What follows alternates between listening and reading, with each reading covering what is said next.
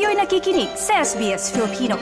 Pakinggan niyo pa ang kwento sa sbs.com.au slash Filipino.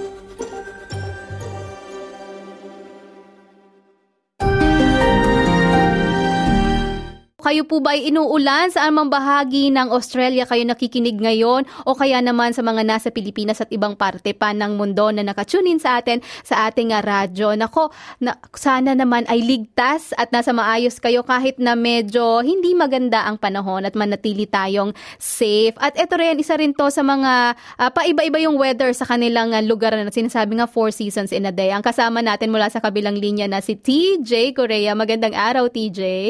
Magandang araw sa iyo, Edinera. Tama ka, magandang araw sa mga kababayan natin pero mag-ingat dahil ako'y nagmaneho ano, at napakalakas ng ulan lalo na naku napakadulas po ng mga kalsadang mga pag ganitong panahon ano. Kaya naku mag-ingat yung mga kababayan natin na na bumabaybay sa mga kalsada ngayong araw. Oo, lalo na at uh, balita nga natin may mga flood warning sa iba't ibang bahagi ng uh, estado New South Wales at kahit dyan sa Melbourne makulimlim. Sabi nga nung isa sa mga nakikinig sa atin ngayon na si Emil ay uh, maulan daw nung mga nakaraang araw pa sa Melbourne. Oo, sa talagang sunod-sunod ang uh, lagi namang magulo ang ano anong weather talaga dito, no. Pero yun nga dahil summer na pero maiisip mo tapos ganito ang lakas ng ulan, parang napapaisip ka summer ba talaga? Or di kaya naman sa ibang mga kababayan natin sa iba pang bahagi, sa Queensland din, ano. Buti nga medyo ngayon kahit papaano ilang kababayan natin lalo na sa particular sa Gold Coast ay medyo na nababawasan na yung uh, yung mga pangumbaga nagkakaroon na uli ng uh, liwanag doon at maayos na kahit papaano yung ilan at parang recovery na sila ngayon ano, na sinisimulan na nila yung pag, paglilinis uli at yung mga na, lalo na yung mga bumagsak na mga puno, di ba? Yung mga nawalan ng kuryente. Oo, totoo yan, TJ. At mamaya ibabahagi rin natin yung iba pang detalye nitong uh, recovery uh, at saka yung mga efforts ano, na ginagawa sa Queensland dahil nga ngayon uh, medyo nagsisimula ng makapaglinis yung mga kababayan natin at iba pang mga mamamayan, mga Australians na apektado ng pagbaha dahil dito kay uh, Cyclone Jasper na ilang linggo rin ano, na talagang pinalubog sa baha yung maraming lugar lalo na dyan sa Cairns. Oo, nakakalungkot talaga pag kahit kumbaga parang pag tropical weather minsan ganyan talaga ang nangyayari parang sa Pilipinas ano. Kaya may mga ano nakaraan mga, mga kababayan tayong na nakapanayam nga tungkol diyan at ganun nga ang na, napakampak ang naranasan nila no. Parang uh, buti na lang at hindi naman pinapasok yung kanilang mga bahay pero kahit paano yung mga baha ano. Eh dinal di ba yung nakapanayam natin na isang Pilipino diyan sa Cairns at yun ganun din sa Gold Coast ay nakaranas nga ng mga ganito parang siguro napapaisip sila parang ganito yung sa Pilipinas din ano. Oo, dahil madalas nating maranasan yung mga pagbagyo sa Pilipinas. Pero kapag dito ka sa Australia, minsan ang hirap din dahil uh, lalo na dun sa mga lugar na na-isolate, dun sa mga nakapanayam natin na kababayan ano, nung mga nakaraang linggo, ay uh, sinabi nga nila na hindi sila, kahit hindi inabot yung bahay nila, hindi naman sila makaalis dahil yung kalsada at saka yung mga mm-hmm. dapat nilang daanan, even yung pagkuha pa lang ng mga supplies, ng mga pagkain nila, pahirapan dahil wala silang madaanan.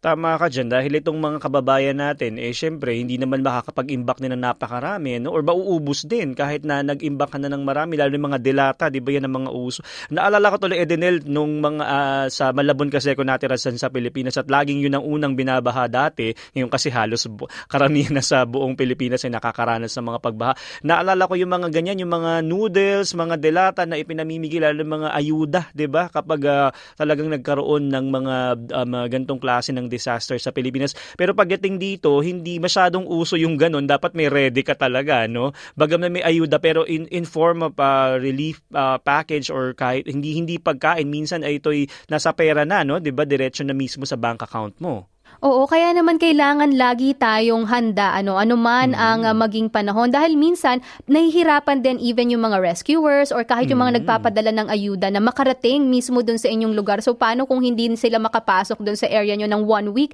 Eh di nga nga, 'di ba? Parang mm. walang walang makakain, mahirap kaya laging dapat may imbak. Ikaw ba TJ, paano ka naghahanda kapag alam mo na may paparating na bagyo o merong mga report ng uh, ng mga sakuna? Alam mo yun, eh, isa yan sa mga guilty talaga ako dahil bagaman may mga emergency kit doon sa bahay, minsan na ginagawa ko, pag bawa, di ba nauubusan ka ng, ng um, halimbawa, gamot, doon ko kukuha sa emergency kit, di ba? Palawan na, ako, naubusan ako ng sa parang sakit, uh, pang gamot para sa sakit ng ulo, kukuha ko sa emergency kit. Tapos nalilimutan ko ng i-replenish yung nandun. So tapos minsan maiisip po, nako, hindi ko pala na, nabigyan, na, napalitan ito, no? Parang nako, wag niyo po akong tularan mga kababayan. Yun yung yung dapat sigurong tingnan lang din lagi. Ikaw ba, Edinel, nagtatabi ka rin ng mga ganyang uh, emergency kit? Ako nasanay na ako na magkaroon ng go bag. Kasi nung uh, pag nasa media, um, lagi kang pinaghahanda ng dapat meron kang isang bag na pag bigla kang tinawagan in a case of emergency, kukunin Ready. mo na lang, parang uh, bibit-bitin mo na lang. So yung mga ganong item na nandun na lahat, yung mga flashlight or yung uh, mga, yon yung mga gamot, konting pagkain, mga snacks na parang makakatulong sa'yo to survive kahit a few days lang, uh, just in case, ano, na magkaroon ng mga emergency. So nakakapagtabi pa rin ako ng uh, mga ganyan. Pero minsan, kapag halimbawa uh, sa mga groceries naman sa bahay, hindi na yung parang ganun ka long term din yung ano ko, yung paghahanda ko, um, yung kasya lang for the next two weeks, yung mga nabibili mm. na groceries. Dahil, um, yun nga, siguro naging kampante na rin habang oh. uh, nandito. Pero importante pa rin talaga na laging uh, handa or laging merong mga naitatabi. Pero kung sakaling uh, magkaroon ng mga emergency kit, ano-ano ba ang mga mahalagang laman ng isang emergency kit para sa iyo, TJ? Naku, pagkain ata ang number one. Oo yung pala yung gusto Totoo ano eh, no? May pagkain pala, hindi yung mga delata. Pero syempre, yung emergency kit na minsan na iniisip natin ay um, uh, yung first aid at kas, yun siguro isa sa ilan sa mga nandun. Tapos um, uh, pera, siguro isa sa yun sa... pero pag emergency, minsan baka hindi mo na rin maano yung pera or yung mga mga uh, ATM mo, yung mga um, itong mga pagkakataon na to, no? At uh, feeling ko, pati syempre, mga flashlight, lalo na kapag um, uh, brown out, kasi unang nawawala ka karaniwan dyan eh, power, di ba? Pag, uh, kapag tayo na, na nakaranas ng mga ganito. Ikaw ba, Edinel, ano mong lag, laging laman ng mga emergency kit mo naman? Ayun, katulad ng mga nabanggit kanina, kailangan may gamot. And of course, pagkain, kahit yung mga ano lang, mga skyflakes, mga uso sa atin, ano, yung mga oh. madaling, madaling kainin, madali ding uh, bit-bitin. Baka man yung iba may kare-kare or babagoong pa, wag naman. may sabaw, may sinigang may sa loob, di ba? Mahirap ata yun. Mm-mm masyadong prepared. At saka ano, um, ma- maganda rin na may mga dala tayo na iba't iba pang mga gamit, mga kapote, payong, mm. uh, mga magagamit natin sa iba't ibang uh, mga lugar ano na nabitbit natin. Tapos pwede ring uh, magdala rin kayo ng power bank kung Ay, sakali, ano mm. dahil uh, lalo na kung uh, gamitin ninyo ang inyong cellphone kung kailangan tumawag mm. sa mga emergency uh, numbers, hotline, kailangan may extra din kayong power bank. Ikaw ba, Edinel, nagtatabi, tinatabi mo din ba yung mga mahalagang dokumento mo? Kasi di ba isa rin yun sa mga, naku parang gusto mo unang iligtas dahil napakahirap namang kunin yung halimbawa, yung mga birth certificate. Kung ito'y kinasa Pilipinas, ito kasi may, siguro mas madali sa Australia, no? pero yung mga halimbawang mahalagang papeles mo, ikaw ba nagti, parang lalagay mo ba yan sa waterproof din? Oo, meron akong mga folder-folder na nandun uh, magkakahiwalay yung mga importante na mga documents na madaling hugutin. Tapos isa yan sa nasa top 3 items ko na bibit-bitin ko sakaling magkaroon mm. ng disaster ano na nandun na yung passport at saka yung uh, yung mga emergency, mga identification. Syempre, yung phone dahil uh, para makatawag at makapag-communicate. So yan yung mga uh, items talaga na laging uh, top of mind na alam ko kung nasaan na once mm. na kailangan kong uh, tumakbo palabas isang ano ka lang parang isang uh, hugot ko lang sa kung saan ko siya nilagay. Ikaw ba, ano ba yung mga top uh, items mo na bibit-bitin mo sakaling magkaroon ng disaster? Sa totoo lang, yun ang pinaka isang item lang na alam ko kung nasan at isang bit-bit ko alam ko na din. Pares tayo. Siguro yun ang um, uh, mas iniintindi ko kasi minsan um, uh, yung, yung disaster, maaring iba-ibang klase ng disaster. Maaring ito ay hindi bagyo, maaring ito ay lindol. Di ba? Ma- iba-iba yung pwedeng mangyari. Kaya parang ang laging nasa utak ko lang yung mahalagang documents na yun na isang hila ko lang, eh, pwede ko nang pag tumakbo ko, bit-bit ko na. Di ba?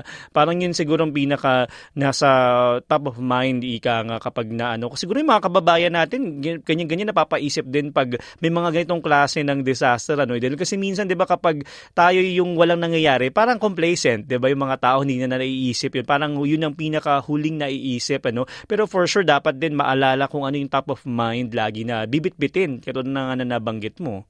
Oo, at kaya naman sa mga nakikinig sa atin, ano, kung nais po ninyong ibahagi kung ano yung mga gusto ninyong dalhin sa inyong mga emergency kit o yung mga uh, pwede nating maging paalala o tips sa ating mga kababayan, makisali sa ating talakayan sa aming uh, uh, FB page, SBS Filipino. Pero alam mo ba, TJ, uh, bahagi din na magiging talakayan sa programa ngayon. Ito namang uh, sinulat na libro ni Dennis Sumailo, isa nating kababayan na nais niyang maimulat ano, or mabigyan ng pansin yung mga indigenous community o yung mga nasa malalayong lugar pagdating mm-hmm. din sa mm-hmm. paghahanda tuwing may sakuna dahil mahalaga din naman talaga yun.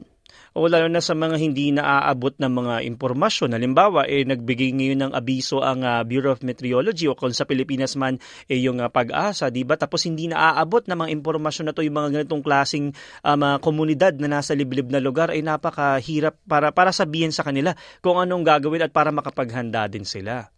Oo, lalo na yung sa mga katutubong komunidad dahil minsan wala naman silang ibang means ng communication. Pero mm. sila yung isa sa pinaka-apektado dahil sila yung nandun sa mga lugar na very prone o kaya delikado, 'di ba, yung uh, mga mm. kinatatayuan ng communities nila. Kaya dito sa uh, naging panayam na ating kasamang si Maridel Martinez, ibinahagi ni Dennis ano kung uh, bakit nila isinulat itong librong ito at ano yung mga proseso para matulungan yung mga nasa munting komunidad at hindi lamang ito makakatulong sa mga kababayan natin na nasa Pilipinas, ganun din sa iba't ibang bahagi ng mundo.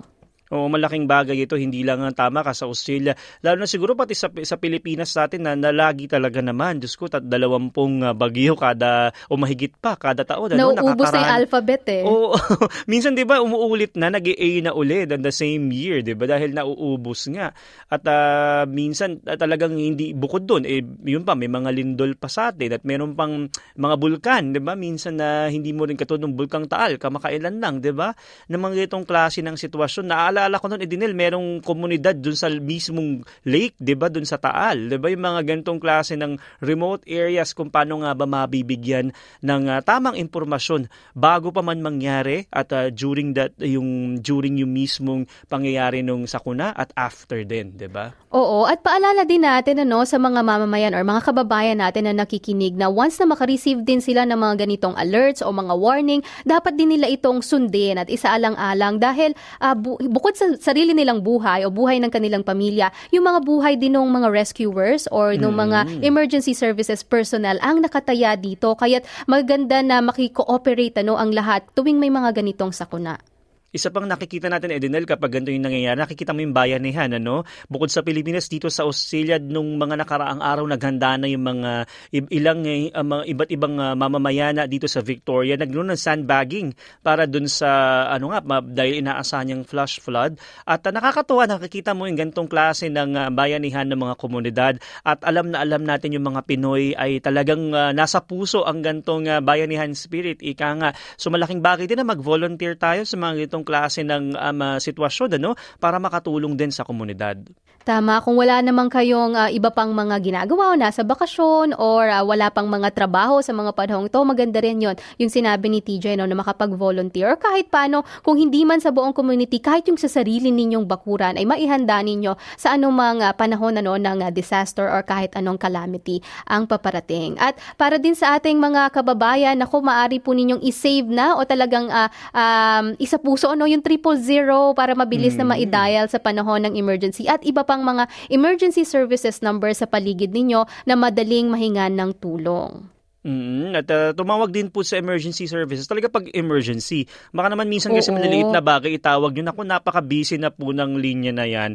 Pero itansyahin nyo din kung itong emergency ninyo ay hindi naman talaga ganun ka-urgent. Ika nga, lalo na sa panahon ng ganitong klase ng mga sakuna, i-check din po ninyo para din makatulong tayo dun sa emergency services department dahil napakaraming tawag ang natatanggap niyan. Eh, Denel, di ba mga kababayan, lalo na pag ganitong klase ng mga sitwasyon o may sakuna o may disaster na inaasahan. Oo, saka kung halimbawang prank calls lang pala yung uh, plano mm. nyong gawin, eh nakakaabala pa dun sa mismong humihingi ng tulong o talagang mga nangangailangan. Kaya siguraduhin na yung tawag ay talagang importante at mangangailangan kayo ng tulong. Dahil kung halimbawa na uh, pwede naman palang maagapan ng uh, sa sarili mm. ninyong paraan o kaya hindi naman ganoon siya ka-life-threatening, ay uh, maari din namang sa ibang uh, parang uh, mga ahensya tumawag din ano at uh, marami ding mga iba pang uh, emergency services na makakatulong. Mm, malaking bagay yan. Kaya na ko yung mga kababayan natin, eh, pwede rin po kayong bukod sa mga ganitong klase bago pa man mangyari, eh, makinig po sa radyo at uh, sa website ng SBS Filipino para ihatid sa inyo